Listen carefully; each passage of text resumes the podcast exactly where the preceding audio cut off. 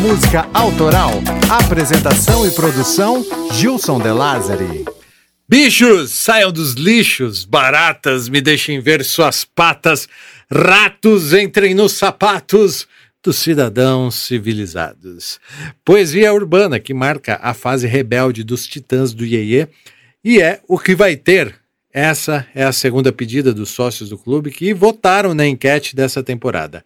A primeira foi Cartola, que contamos no episódio 44. Esse é o episódio 48 e juro que tentei falar sobre Epitáfio. Essa é a canção mais ouvida dos Titãs nas plataformas digitais e provavelmente teria um grande apelo. Mas e aí? De qual Titãs eu estaria falando?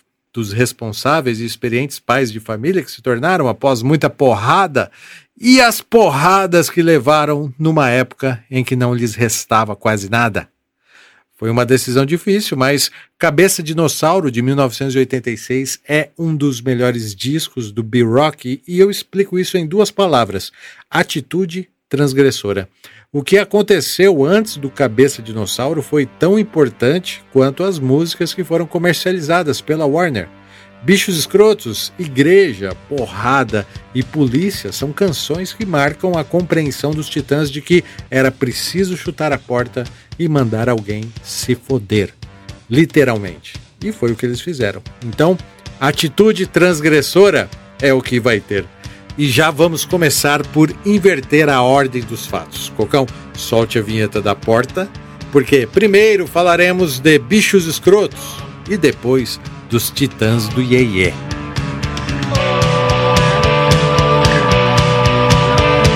Cabeça de dinossauro!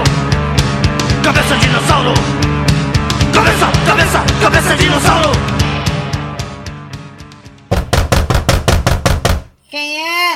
Clube da Música Autoral.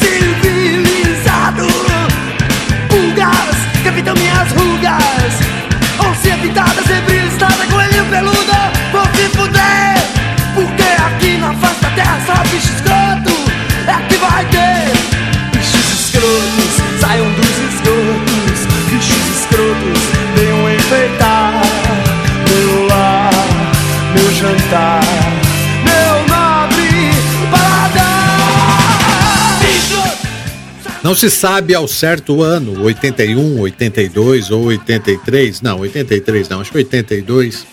O que se sabe é que Bichos Escrotos foi uma das primeiras músicas escritas pelos Titãs, que tinham 9 integrantes, imagina.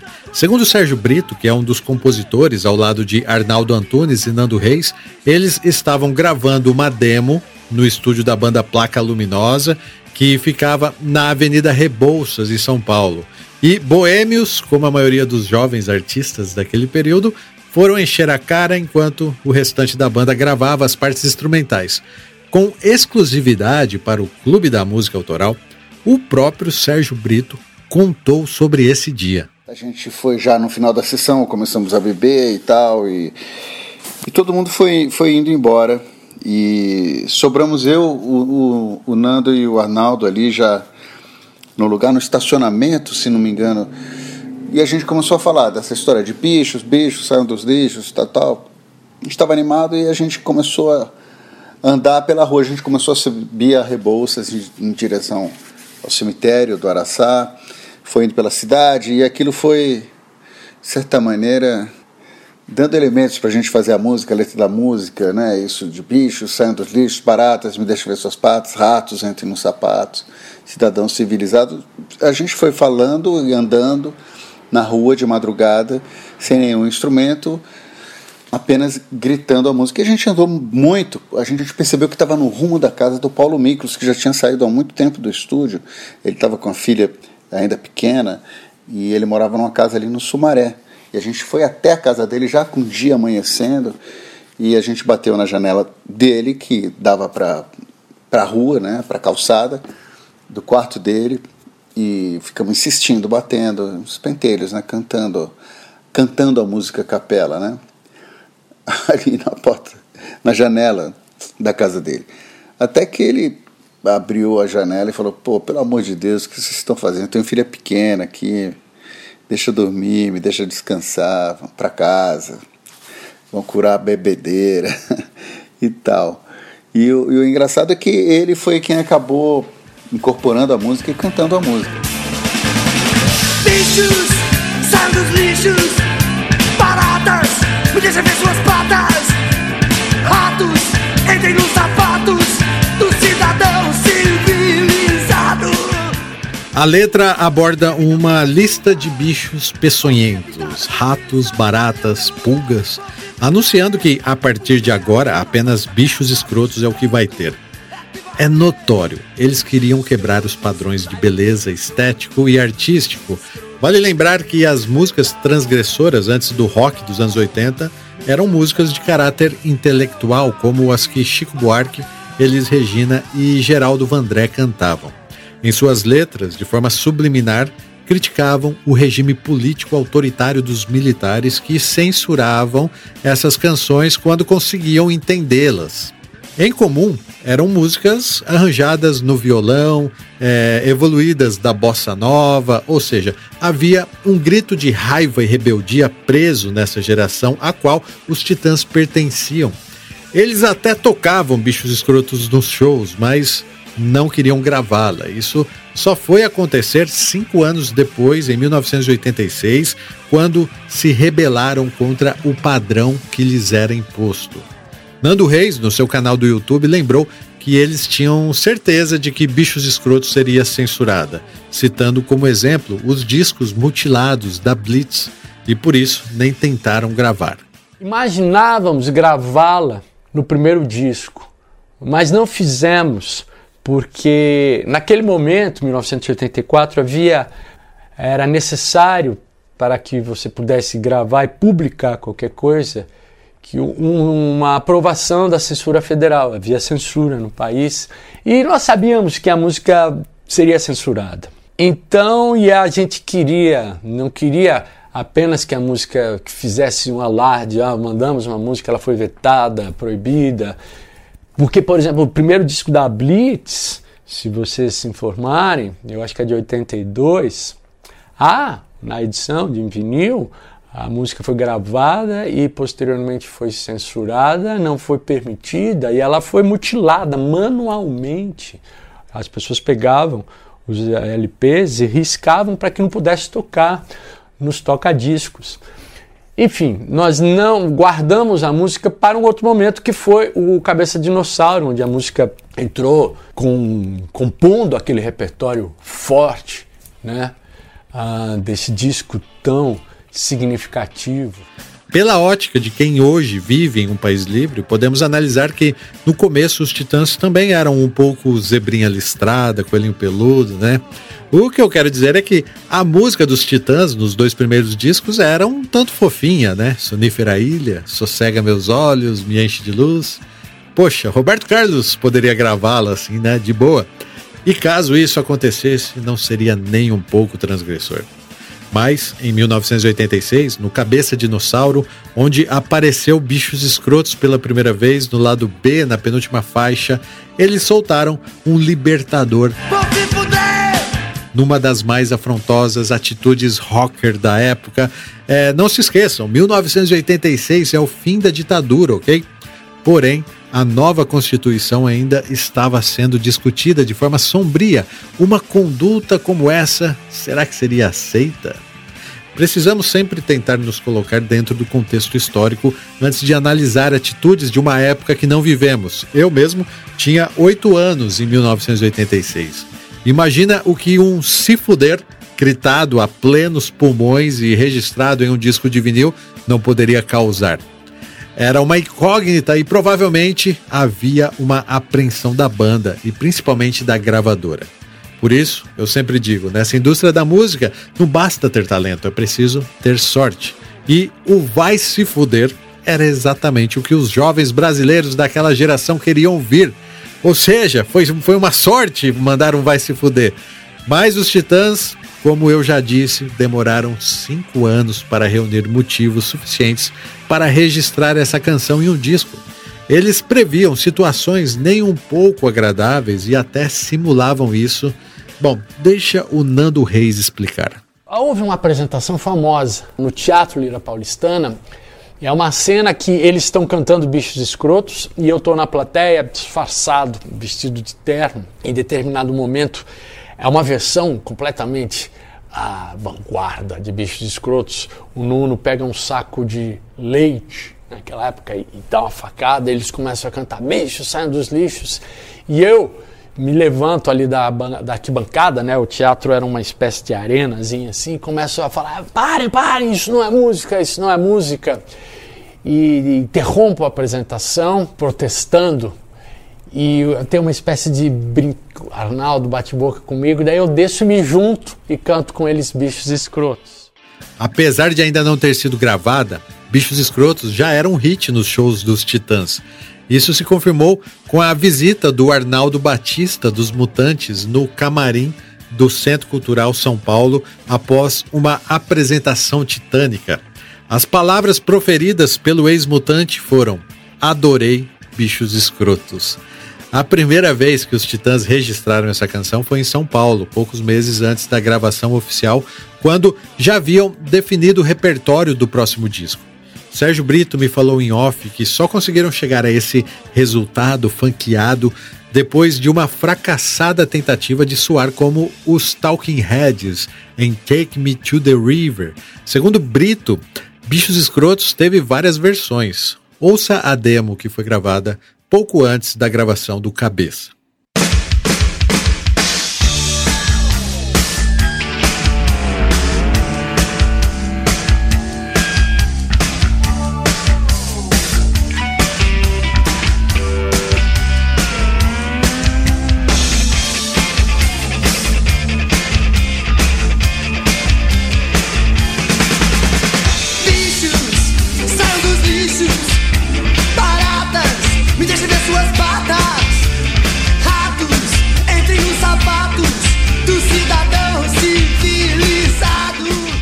Na época em que foi lançada, 1986, Bichos Escrotos não foi censurada, porém havia uma recomendação do governo. As rádios que ousassem tocá-la seriam multadas. Vai vendo como a censura se mantinha viva nas entrelinhas mesmo após o fim da ditadura. Essa história de ela ser censurada, né? Ela não podia ser tocada em rádio. É uma coisa que acabou chamando mais atenção ainda para a música. As pessoas prestavam atenção, queriam ver aquela música por causa do palavrão, e as rádios começaram a tocar a música e pagar a multa que tinham que tocar por tocar uma música censurada. Então é isso, aquele momento, aquele disco, essa música se encaixaram perfeitamente. Depois de tantas voltas, ela encontrou um lugar ali para aparecer e para vingar. E realmente é um clássico do nosso repertório. Bichos escrotos, saiam dos esgotos. Bichos escrotos, venham enfeitar meu lar, meu jantar, meu nobre paladar. Eu, como baixista, não posso deixar de destacar a linha de baixo que Nando Reis criou para essa música e que com certeza define o arranjo vibrante e dançante, levando o punk de protesto para algo mais funkeado, né? Como eu já disse, Nando fala que foi na gravação da demo que ele criou a marcante linha de baixo de Bichos Escrotos, que depois seria lapidada por Liminha. E foi ali na demo, eu lembro, gravado no estúdio na Pompeia, que eu fiz a linha de baixo definitiva, que eu julgo, dentro daquilo que fiz, nos 20 anos que toquei contrabaixo, uma das melhores coisas que fiz. Ela é uma linha que levou a música para aquele lado funk, né? Tão visceral, tão contundente. Essa gravação, me lembro de ter gravado tocando um alembic, né, que é um contrabaixo do Liminha. Eu adoro aquele som de baixo, fazendo slap, uma técnica do qual eu era um baixista completamente despreparado, bastante atrevido até, e fiz, me lembro que tinha uma espécie de solo que o Liminha, enquanto eu fazia, ele pisava no auá, no pedal. É uma linha importante mesmo, de linha de contrabaixo, basicamente feita por mim, se não integralmente, mas eu digo isso porque Liminha como produtor, Liminha é um excelente contrabaixista, e nos trabalhos que fizemos juntos, aprendi muito com ele, e o som de baixo dessa gravação em específico é a marca registrada do Liminha, do Nas Nuvens.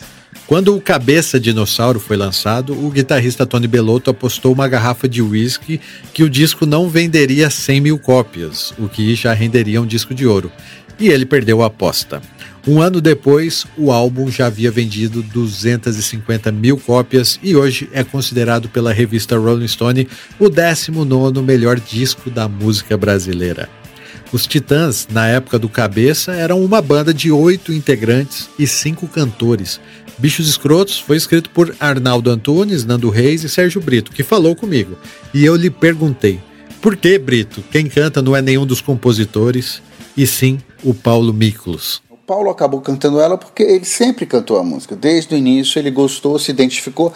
E isso acontecia e aconteceu várias vezes, assim, dentro da banda, com 5 cantores. Às vezes uma pessoa se identificava, mesmo sem ter feito a composição, ele se identificava com a música e acabava incorporando a música. Nesse caso, do Paulo especificamente, eu acho que ele aconteceu várias vezes, né? Com Sonífera Ilha, ele não é autor e cantor, Bichos Escrotos também, e outras mais. Eu acho que ele tem esse lado de intérprete mais desenvolvido, essa vontade de cantar e de colocar sua marca ali como intérprete em canções com as quais ele se identifica. Então foi o caso do Bichos Escrotos, e a gente, ninguém nunca disputou isso. Nesse caso dessa música, eu acho que ele foi o cantor desde o início e fez, aliás, cantou a música de uma maneira incrível, assim, interpretou, incorporou a música.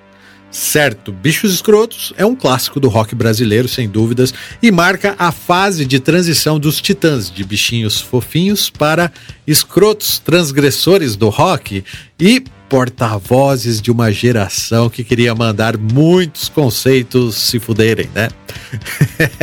Mas como aconteceu essa mudança na banda? O que houve para os Titãs mudarem o estilo assim? Ou será que eles não mudaram? Cocão, acho melhor voltarmos essa fita para contarmos a história dos Titãs desde o início. Cabeça dinossauro! Cabeça dinossauro! Cabeça, cabeça, cabeça dinossauro!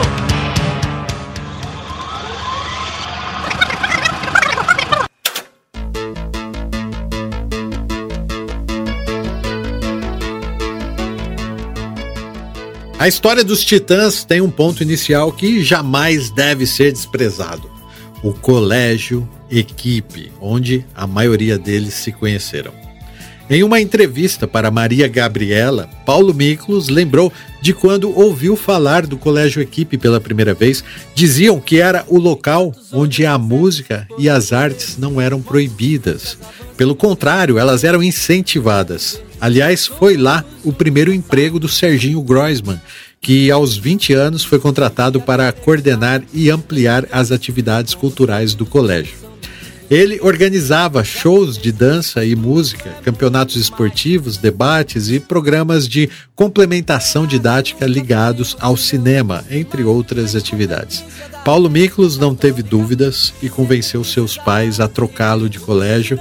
E na mesma turma dele estudava, sabe quem? Arnaldo Antunes. Olha que fita. O Equipe era um cursinho pré-universitário que foi fundado no começo da ditadura militar. Na época, alunos da então Faculdade de Filosofia, Ciências e Letras da USP davam aulas no Equipe, que acabou se fragmentando politicamente. No fim de 1967, insatisfeitos com as imposições da direção do Grêmio Estudantil, um grupo de discentes que era contra o regime militar criou o próprio cursinho, e alguns anos depois fundaram o Colégio Equipe, que passou a operar em 1973 e absorveu grande parte de alunos e professores vindos de escolas experimentais desmanteladas pelo governo militar. Será que apenas os hermetismos pasquais, os tons, os mil tons, seus sons e seus dons geniais nos salvam, nos salvarão dessas trevas e nada mais? Caetano Veloso, Jades Macalé, Cartola, Nelson Cavaquinho, Raul Seixas, Gonzagão e Gonzaguinha foram alguns dos que pegaram carona no Fusca branco do então estudante universitário Serginho Groisman, que era um dos organizadores dos famosos eventos que aconteciam no colégio. João Bosco e Elba Ramalho estrearam em São Paulo no palco do Equipe. Foi lá também que Gilberto Gil tocou Não Chore Mais pela primeira vez, sentado sobre mesas escolares. Imagina o poder de influência dessa instituição em plena ditadura. Bem que eu me lembro da gente sentada ali, na grama do aterro, sob o sol, observando hipócritas, disfarçados, rondando ao redor. Amigos presos, amigos sumindo assim, pra nunca mais. Na bilheteria do show, Serginho contava com a ajuda dos alunos Branco Melo e Marcelo Fromer, que mais tarde se juntaria aos outros colegas Arnaldo Antunes, Paulo Miklos, Sérgio Brito e Nando Reis, que fazem parte da formação original que lançaria o primeiro disco dos Titãs. Apenas Tony Bellotto e André Jung não estudaram no Equipe. Pode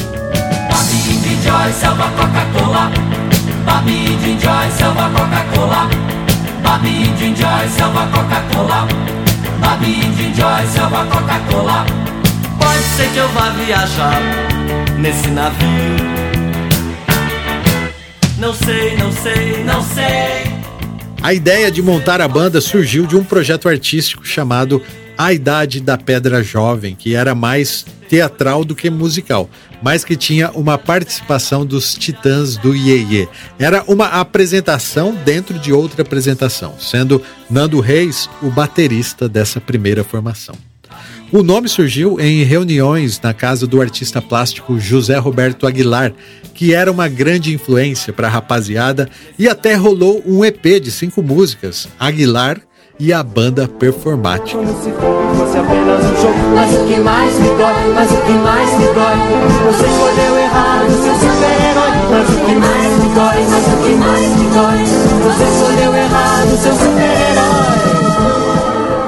Enquanto discutiam na casa do Aguilar qual seria o nome da banda que tocaria dentro da apresentação, Nando Reis teria reparado nos nomes de algumas enciclopédias na estante. Os Titãs da literatura, os Titãs da arquitetura, os Titãs das artes plásticas. Então, ele sugeriu Titãs do Iê-Iê, pois tinha influências do Iê-Iê-Iê dos Beatles e da Jovem Guarda, mas eles eram mais tribais, então seria apenas 2 Iê. Titãs do Iê-Iê.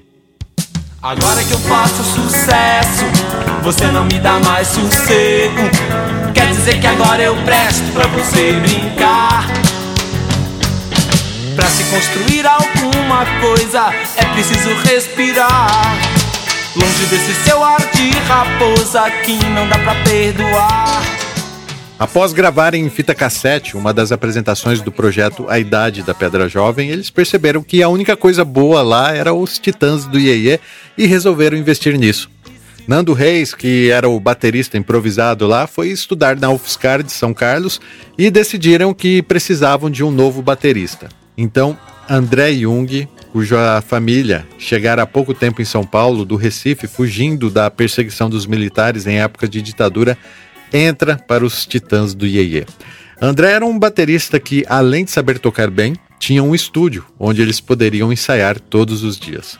Os Titãs não eram músicos virtuosos, mas eram esforçados. Como não tinha nenhum especialista entre eles, com exceção do André Jung, passaram a revezar os instrumentos. Paulo Miklos, provavelmente deve ter sido o maior multi-instrumentista dos Titãs, porque ele tocou baixo, flauta, guitarra, teclado, saxofone, bandolim, gaita e também cantou, né? É um dos principais cantores. Marcelo Fromer e Tony Bellotto se fixaram nas guitarras, Sérgio Brito no teclado e Arnaldo Antunes, Ciro Pessoa e Branco Melo eram exclusivamente cantores. Nando Reis, que não acompanhava os ensaios porque estava em São Carlos, assumiu a função de backing vocal e os ensaios seguiram.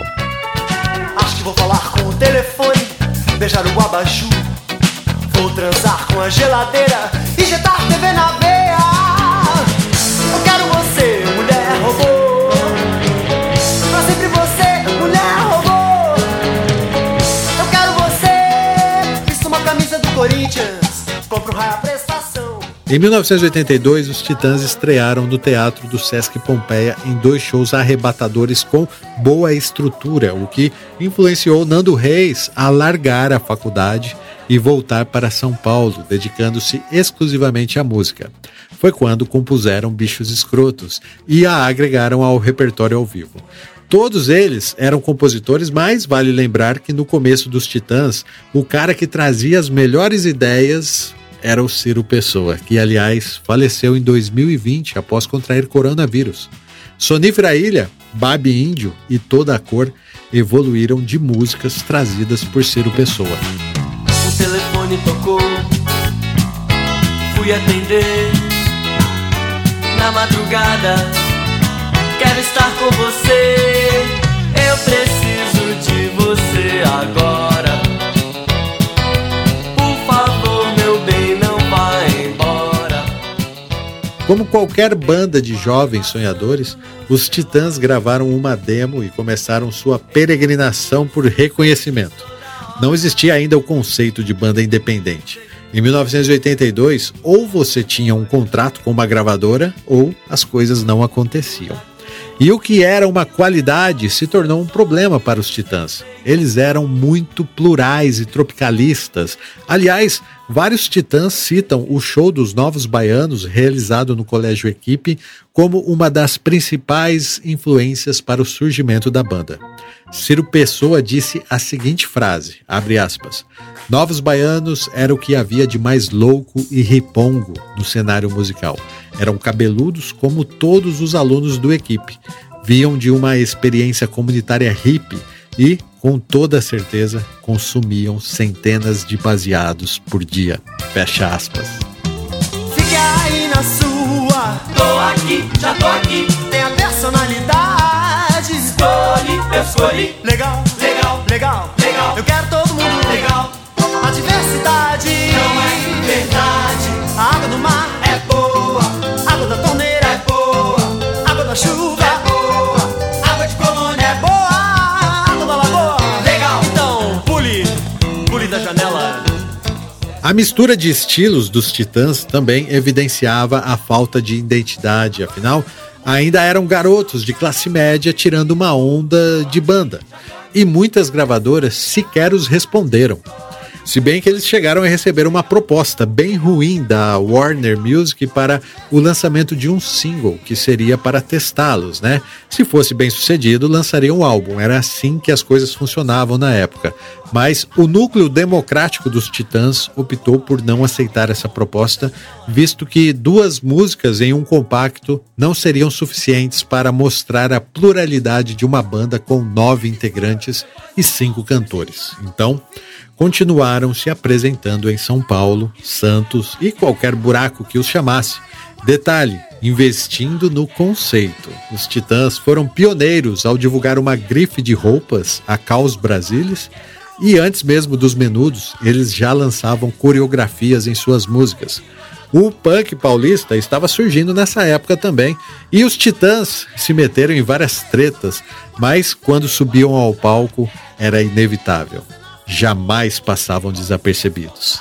O ponto da guinada provavelmente foi a participação no Fábrica do Som, em 1983, apresentado por Tadeu Jungle na TV Cultura.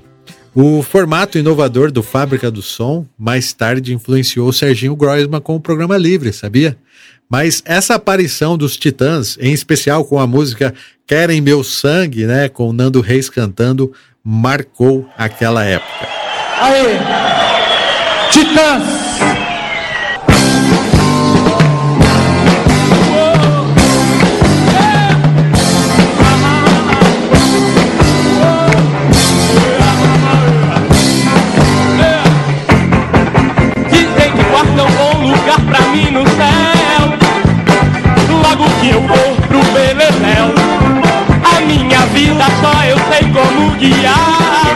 Pois ninguém vai me ouvir se eu chorar. Mas enquanto o sol puder arder, não vou querer meus olhos escurecer. Pois eles querem meu sangue, verão o meu sangue só em mim. Finalmente, Peninha Smith, que era produtor da Warner e caçador de talentos, faz uma proposta para que os Titãs gravem seu primeiro disco. Na verdade, era um contrato para 3 LPs. Na mesma época, Ciro Pessoa resolve sair dos Titãs após um desentendimento geral. Ele queria seguir uma linha alternativa, sem gravadoras, mas nos Titãs prevaleceu a democracia e a vontade da maioria. Ouvindo as entrevistas do Ciro, é perceptível a mágoa que ele carregou dessa época, pois sua banda, o Cabine C, não conseguiu o mesmo destaque dos Titãs. Você me quis, quando eu te quis, quando eu queria ter quase tudo e não sabia que algum dia eu só ia querer você. Com os 8 integrantes da formação clássica e Nando Reis dividindo contrabaixo com Paulo Miklos, eles entraram em estúdio para gravar o primeiro álbum homônimo. E não foi um estúdio qualquer. O Áudio Patrulha era especializado em propagandas e eles faziam jingles comerciais. As guitarras foram plugadas direto na mesa de som, sem passar por amplificadores, e o som do disco ficou muito diferente de como a banda soava ao vivo.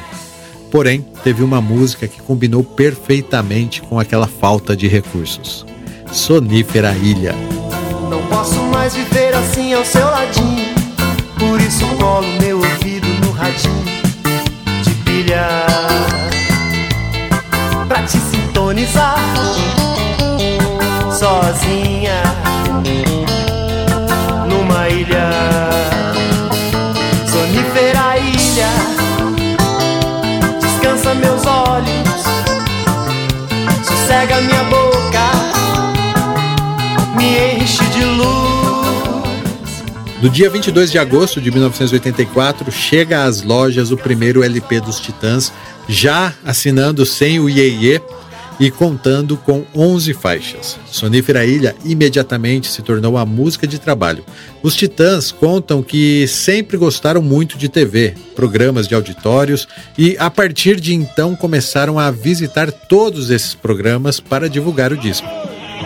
Sonífera Ilha, descansa meus olhos, vamos engrossar, sossega minha boca, são nós, Deus, mais uma pra nós aqui, sonífera ilha, segura o swing. Sabe uma curiosidade sobre esse disco que talvez você não saiba?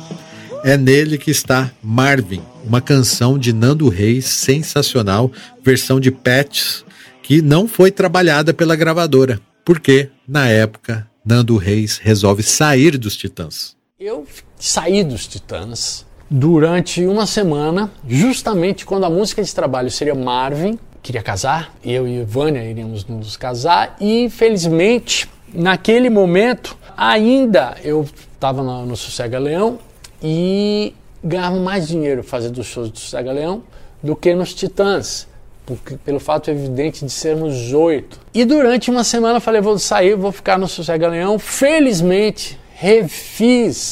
Revi essa decisão e voltei, fui aceito na banda, mas perdi a chance de ter o Marvin como música de trabalho.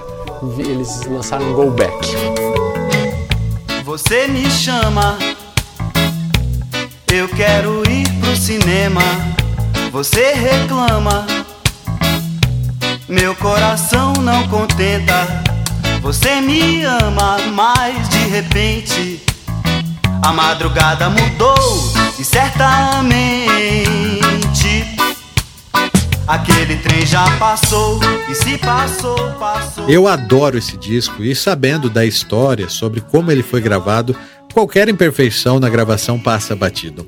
O reggae era um estilo que os Titãs adoravam.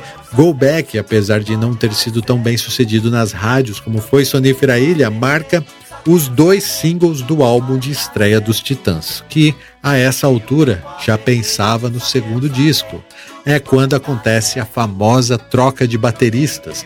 André Jung sai dos Titãs e vai para o Ira, e Charles Gavin sai do Ira e vai para os Titãs. No Réveillon de 84 para 85, nós tínhamos um show no Mamão com Açúcar, no Rio de Janeiro. Era uma noite, como era Réveillon, uma noite de gala, né? Tinha Lobão e Titãs tocando aquela noite. E eu fiz aquele show e logo na manhã seguinte fiquei sabendo que aquele foi meu último show com Titãs. Eu fui despedido dos Titãs, né? E aí eu estava lá no Rio para passar vários dias. Eu estava na casa da Alice Pink Punk, que era uma das absurdetes e tal. Mas aquilo me deixou abalado, claro, né? É. Foi uma puxada de tapete, assim, foi a sensação que você fica sem chão, né?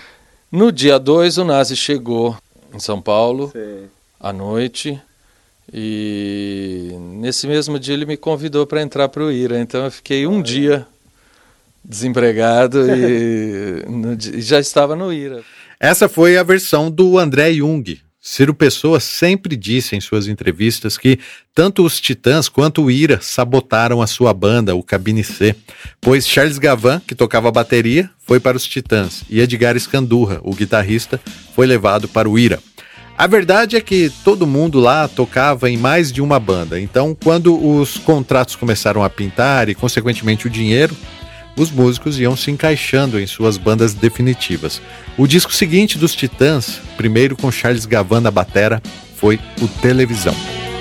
A televisão me deixou burro, muito burro demais. Oh, oh, oh. Agora todas as coisas que eu penso me parecem iguais. Oh, oh, oh. O sorvete me deixou gripado pelo resto da vida. E agora toda noite quando deita, boa noite, querida.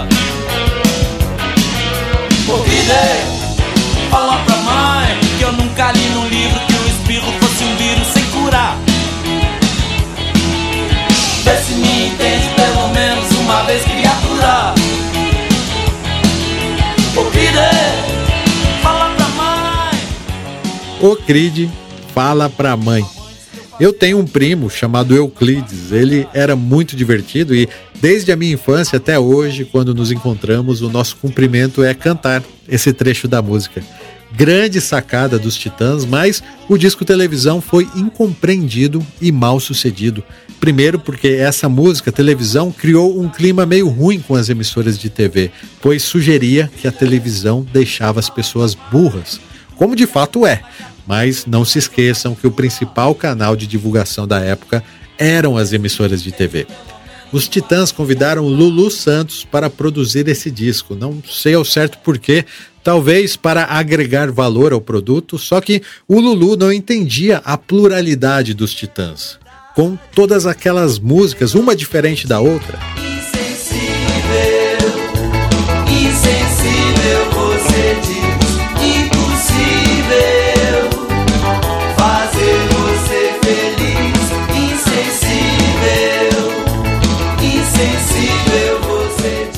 Tem músicas fantásticas nesse disco, mas eu gosto muito mais das versões que lançaram depois. Televisão foi pensado para ser um disco que imita uma televisão, de modo que cada faixa representasse um canal. Em outras palavras, a ideia era que as faixas mudassem de um gênero para outro da mesma forma que você muda um canal de TV. Mas os próprios Titãs assumiram que isso foi uma tentativa mal sucedida, pois fortaleceu a tese que lhes faltavam um contexto de banda definitivo. Uma das minhas músicas preferidas dos Titãs está nesse disco, Não Vou Me Adaptar, do Arnaldo Antunes, que é um compositor incrível, mas às vezes pouco compreendido. Eu não caibo mais nas roupas que eu cabia. Eu não encho mais a casa de alegria. Os anos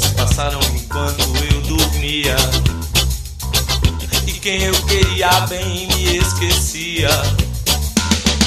Será que eu falei o que ninguém ouvia? Será que eu escutei o que ninguém dizia? Eu não vou me adaptar, me adaptar, me adaptar, não vou me adaptar. Outra curiosidade é que Pra Dizer Adeus, que ficou famosa no Acústico MTV, foi lançada primeiro nesse disco aí, numa versão reggae.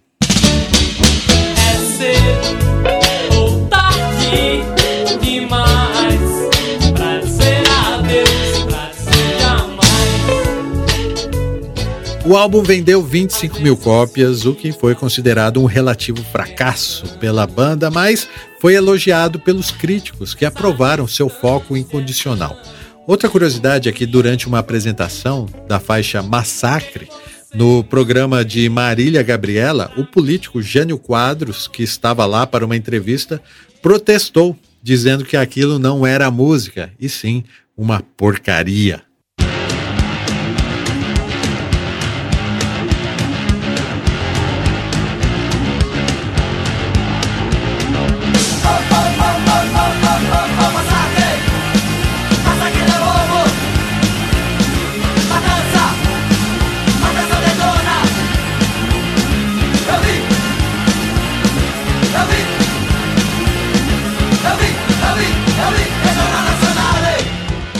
Ô Jussão, se liga num detalhe interessante.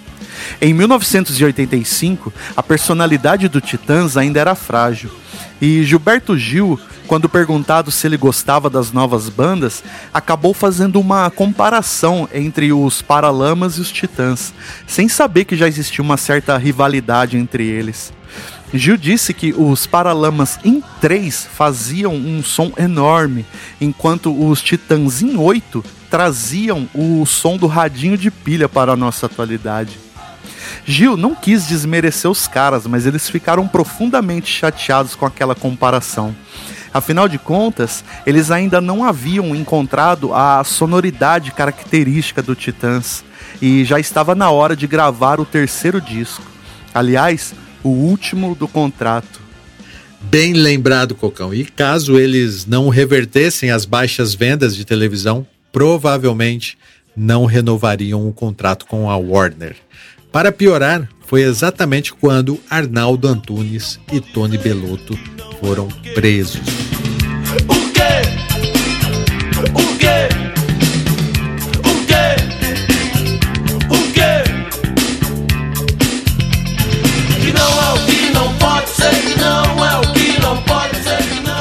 Não podia ser verdade aquilo que estava acontecendo. Justo no momento crucial de sobrevivência da banda, 2 titãs presos. Tony Bellotto por porte de drogas e Arnaldo Antunes por tráfico. Foi escandaloso, a mídia sensacionalista caiu matando e, como consequência, todos os shows e as aparições em TV e rádio foram canceladas. Os Titãs entraram em recesso. Vamos ouvir Arnaldo falando sobre isso. A coisa da prisão, acho que teve esse start de revolta, né? Que em grande parte, eu acho que a ferocidade do disco, apesar daquilo que eu falei, que já tinha elementos da gente querer soar mais pesado e não conseguir tirar esse som do estúdio, elementos do Massacre, por exemplo, ter apontado um caminho de um som que a gente queria desenvolver, já tinha um pouco a semente de querer fazer um disco mais pesado e mais coeso. Mas eu acho que a prisão é responsável por grande parte da ferocidade, vamos dizer assim, do brutalismo assim, que o disco tem, enfim, em seu discurso, principalmente nos discursos, né, dessas músicas. Polícia, porrada, né, enfim, o estado de violência. Tem músicas como Polícia e Estado de Violência que são respostas diretas, né, ao acontecimento da prisão. E acho que a atitude toda tem um pouco dessa motivação de responder àquele fato, né? Então. Homem em silêncio, homem na prisão, homem no escuro, futuro da nação. Homem em silêncio, homem na prisão, homem no escuro, futuro da nação.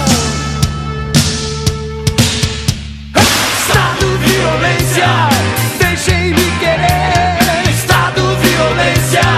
Deixem-me pensar. Quando eu falo que esse é o melhor disco do B-Rock, muitos fatores estão envolvidos, nessa minha opinião, questões técnicas de produção e melodias poderosas, mas principalmente o que fez esse disco ser grande foi o contexto.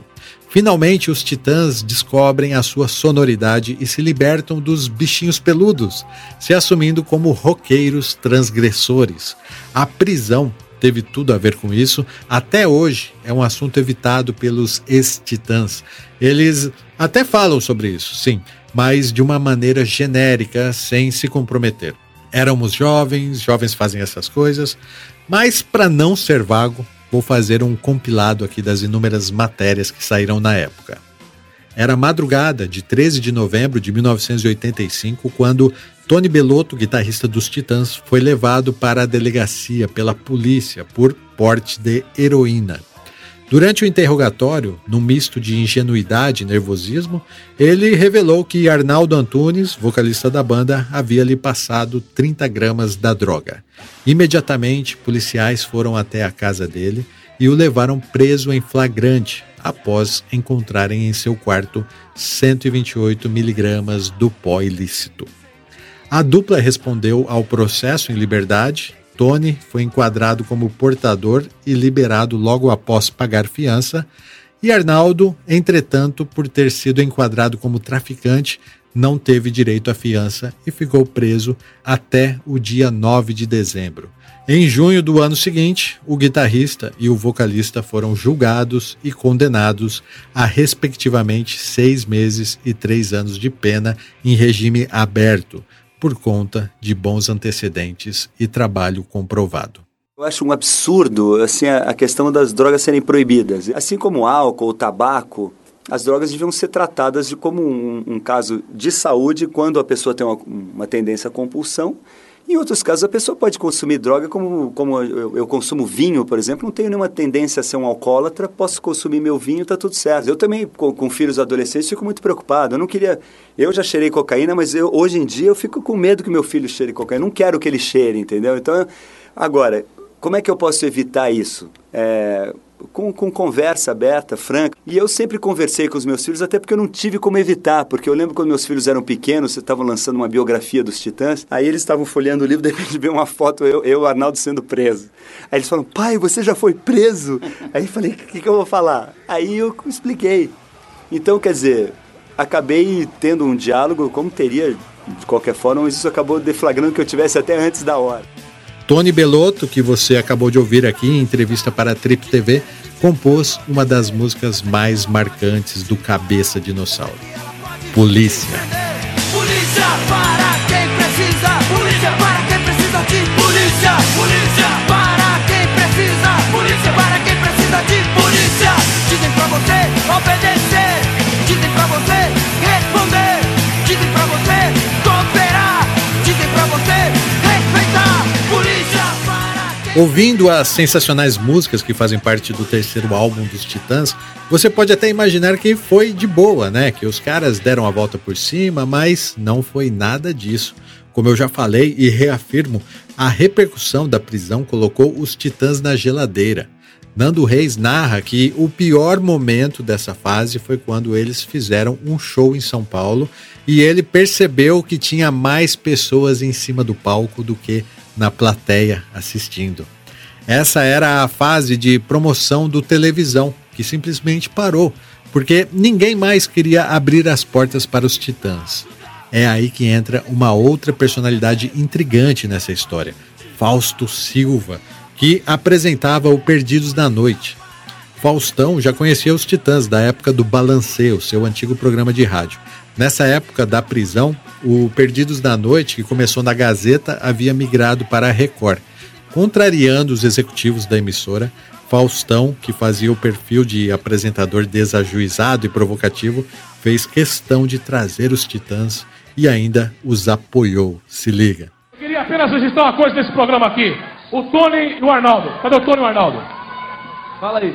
Apenas registrar o seguinte, pedir a atenção e o respeito de vocês. Eles enfrentam um problema na justiça que poderia acontecer e pode acontecer com qualquer de um de nós. Eu só espero que eles continuem mantendo essa dignidade de comportamento, porque de nós, eles vão ter sempre o nosso respeito.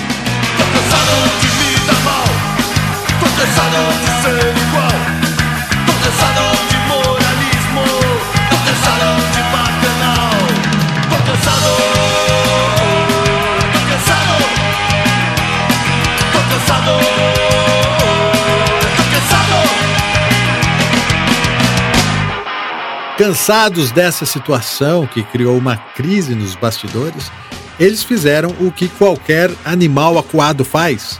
Atacaram e soltaram o verbo. Detonaram as instituições e, já que era o último álbum do contrato com a Warner, não tinham mais muito o que perder. Por isso que o Cabeça de Dinossauro é um disco porrada.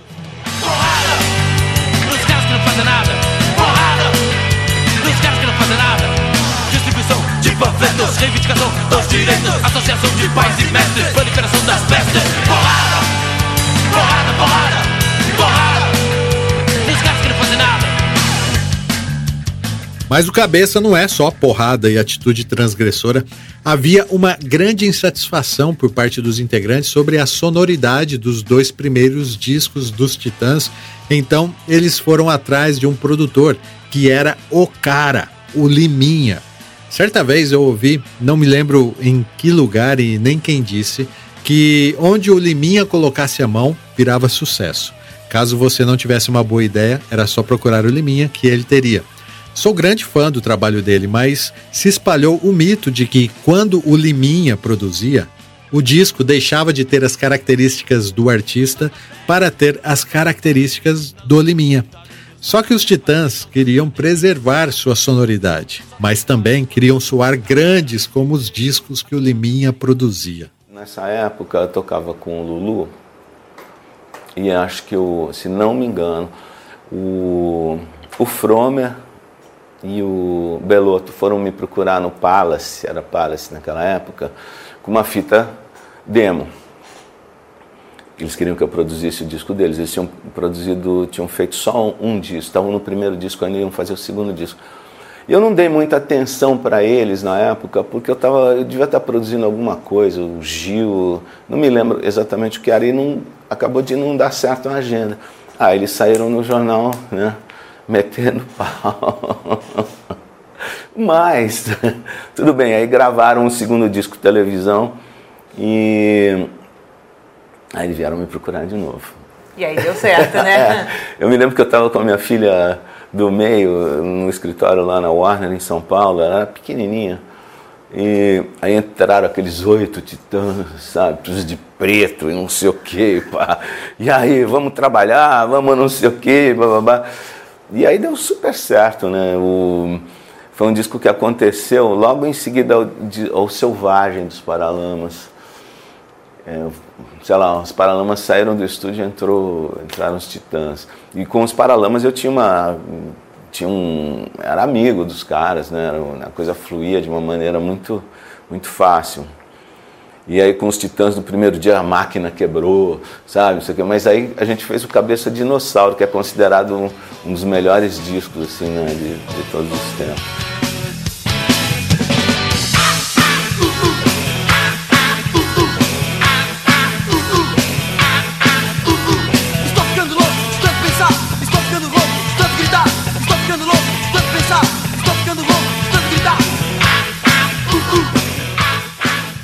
O Cabeça Dinossauro foi lançado no dia 1º de junho de 1986 e, alguns dias depois, fizeram 4 shows no Projeto SP, lotado. Quando os Titãs tocaram as músicas novas, ficaram surpresos, pois o público já sabia as letras e cantavam junto com a banda. Estava ali exorcizada a má fase que precedeu esse disco icônico.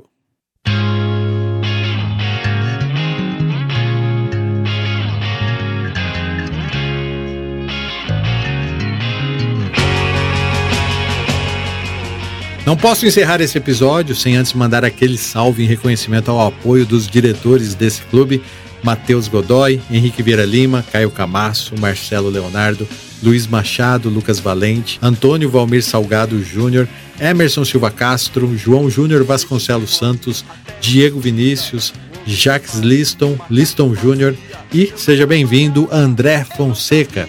Mais que sócios, eles são os diretores do Clube da Música Autoral. Siga a gente nas redes sociais, tá bom?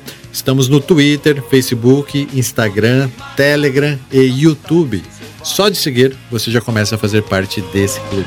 Eu aprendi, a vida é um jogo, cada um por si e Deus contra todos. Você vai morrer e não vai pro céu, é bom aprender, a vida é cruel. Homem que mata, capitalismo selvagem. A história dos Titãs, famosos nacionalmente, começa aqui com o lançamento do Cabeça de Dinossauro, em contraste com a nossa história que termina aqui. Eu gosto do Cabeça, mas tem gente que diz que o melhor disco dos Titãs foi o Jesus Não Tem Dentes no País dos Banguelas, lançado no ano seguinte. Tem também quem diga que o melhor é o Oblasque Blom, que surgiu logo depois. Acho que essa é a tríplice coroa dos álbuns dos Titãs. Sem dúvidas, discos muito importantes para a música brasileira, que me trazem ótimas lembranças. Fico envaidecido de poder falar a respeito deles. Se você é ligado na história dos Titãs, sabe que tem muito drama para ser lembrado, né? A saída do Arnaldo Antunes em 1991, a morte do Marcelo Fromer em 2001, a saída do Nando Reis em 2002... São muitas emoções. Se você reconhece valor no que fazemos aqui nesse podcast e quer que a gente continue publicando as histórias das músicas, seja um sócio desse clube. Acesse clubedamusicaautoral.com.br/assine e conheça as vantagens que você recebe em troca do seu apoio. Lembro também que agora temos o Pix do clube. Se você quiser, pode nos mandar uma moeda agora mesmo. Use o nosso e-mail como chave. clubedamusicaautoral@gmail.com. É um jogo, cada um por si e Deus contra todos. Você vai morrer e não vai pro céu. É bom aprender, a vida é cruel. Homem que mata, capitalismo selvagem. Quero agradecer ao Sérgio Brito, que falou com exclusividade para o clube e enriqueceu muito esse episódio. Os sócios do clube vão receber um episódio exclusivo com a entrevista dele na íntegra, tá? Falando sobre bichos escrotos. E por falar nisso, Cocão, vamos terminar com uma versão ao vivo de Bichos Escrotos e eu sugiro a do Acústico MTV de 97, que eles tocaram de forma improvisada e acabou entrando no álbum, exatamente porque mostra a força que essa música tem. E também, né, porque foi o acústico que reinventou os Titãs e os apresentou a um novo público. Esse podcast é um oferecimento dos sócios do Clube da Música Autoral. A revisão do roteiro é da Camila Espínola e do Gus Ferroni, a arte de vitrine é do Patrick Lima, a edição é dele, Rogério Cocão Silva, e a produção é minha, Gilson de Lázari. Foi um prazer falar de música com vocês e até a próxima!